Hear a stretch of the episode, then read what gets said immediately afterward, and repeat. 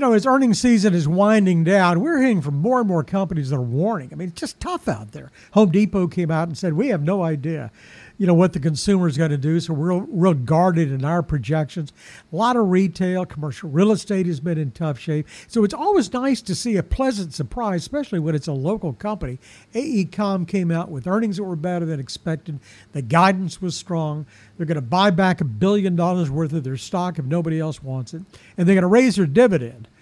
Our hero today is Troy Rudd, the CEO of AECOM. It's good to have you with us. Thank you, David. It's very kind of you to say that. No, but you're an anomaly. I mean, this is not this is not what we've been hearing, and and and especially the guidance because your guidance was really positive. You have you have great visibility, I guess. We we do. So I think we have spent the last four years um, changing the focus of the company, and part of that change in focus was positioning us so that we would participate in some really good long-term favorable trends. And those three trends, first is there is an ongoing investment in infrastructure, and it started a number of years ago here in the, it's visible and started a number of years ago here in the U.S., and it continues.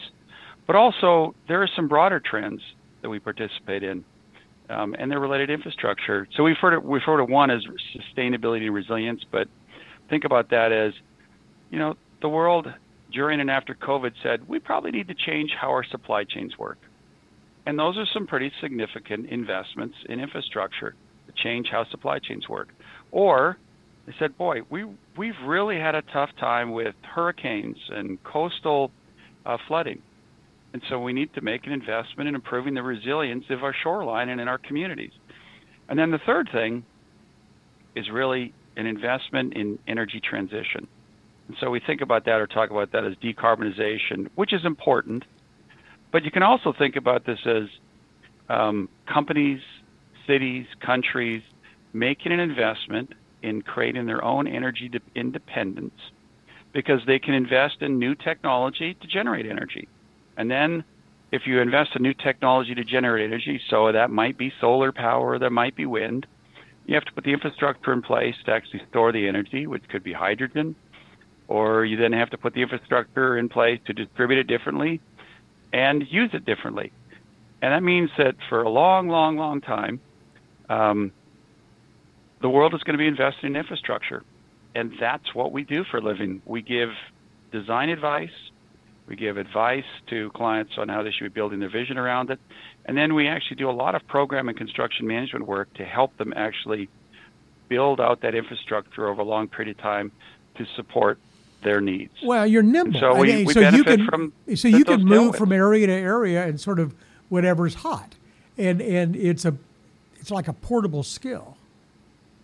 Uh, it is very much so. We have that's the great thing about our business, right? We have 52,000 people that are engineers, scientists, program managers, architects, designers, um, very broad range of technical skills that um, are portable across kind of all of those all, all, of those trends to support that infrastructure development. So, you know, the company's built for it, and then beyond that, we're having phenomenal success in the marketplace. We've done some things that I think separate us from our peers. I'll, I'll give you an interesting stat, which I think is really important. Is um, we have large large projects that we bid on, um, and our success rate is 90% this year. In the bids, so in winning, uh, winning RFPs.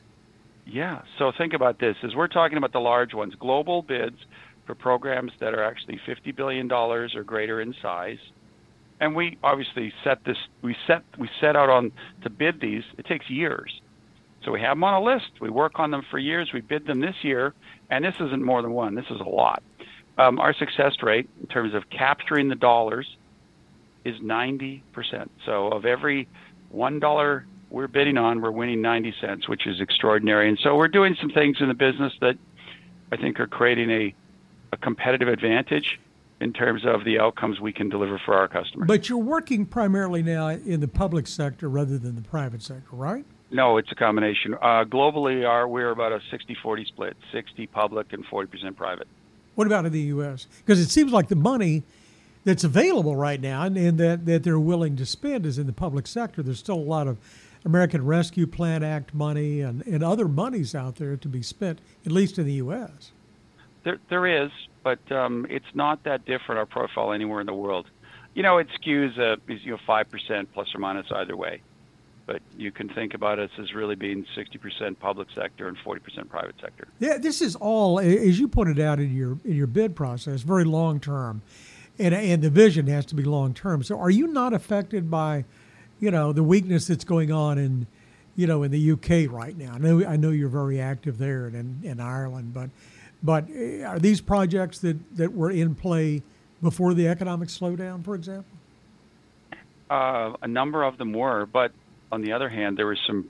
There were actually some programs where we won some work, but because of the the austerity decisions made by the UK government, those projects actually um, were uh, they were turned off, and so we we had we had work we were going to start, and now we're not the beauty of it is, is there is just a still a significant ongoing investment in the development of infrastructure, even in the UK, right? Even with the austerity measures.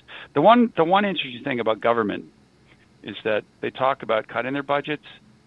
I think what they really do is they just slow the rate at which they continue to spend.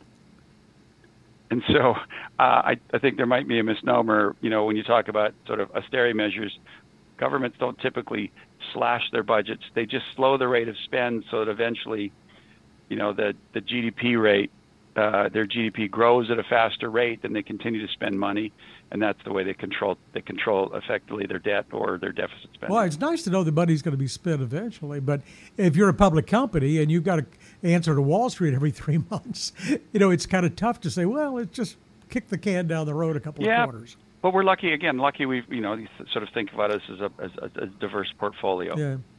We have various business lines: transportation, water, energy, environment, buildings. You know, again, buildings and facilities. But then we're also you know in countries across the world. So that sort of diversified portfolio effect has an impact.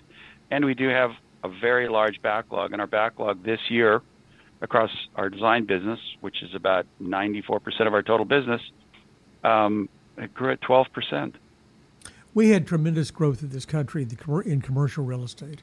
And now, of course, everybody's talking about this is the next, you know, debacle. And, and it's already yeah. beginning to show up. It's certainly at, yeah. at, at, best it's it's slowed down. Did you have much exposure? Do you have much exposure to commercial real estate?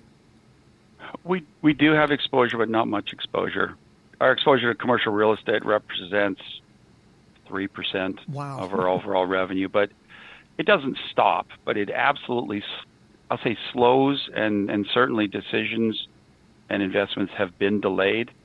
You know, by again, without without sort of you know, um, describing the factors that are behind that, there is absolutely a slowdown in commercial office in, in major cities in the U.S. But you're right about the public sector. I mean, I look just around here. Uh, we've been following the. I guess they're going to break ground on the the redo of the convention center here, which is a massive operation, and a brand new terminal at DFW. I mean, if this is if this is a slowdown, it doesn't look like much of a slowdown. Well, yeah, I agree with that. The world needs infrastructure, and it's taken a long time for funding to come in place to support the uh, the needs, and frankly, at certain times, the, I'll call it needs combination needs and ambitions.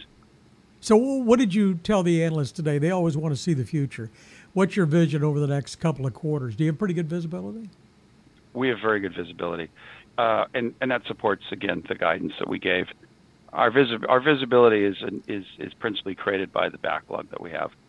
You know, our our projects go out for a lot of it for many years, and so having that that we've already started or will get underway, it creates great visibility and certainty for the, the certainly the next year. Well, it's it's uh, AECOM is a Fortune 500 company, 13 billion dollars in revenues last year, over 50,000 employees, and the CEO is uh, Troy Rudd, our guest today. It's good to have you with us. Thank you for having me. Nice to hear some good numbers too. Somebody who's optimistic. for more of that conversation, go to krld.com slash CEO. I'm David Johnson, News Radio 1080 KRLD.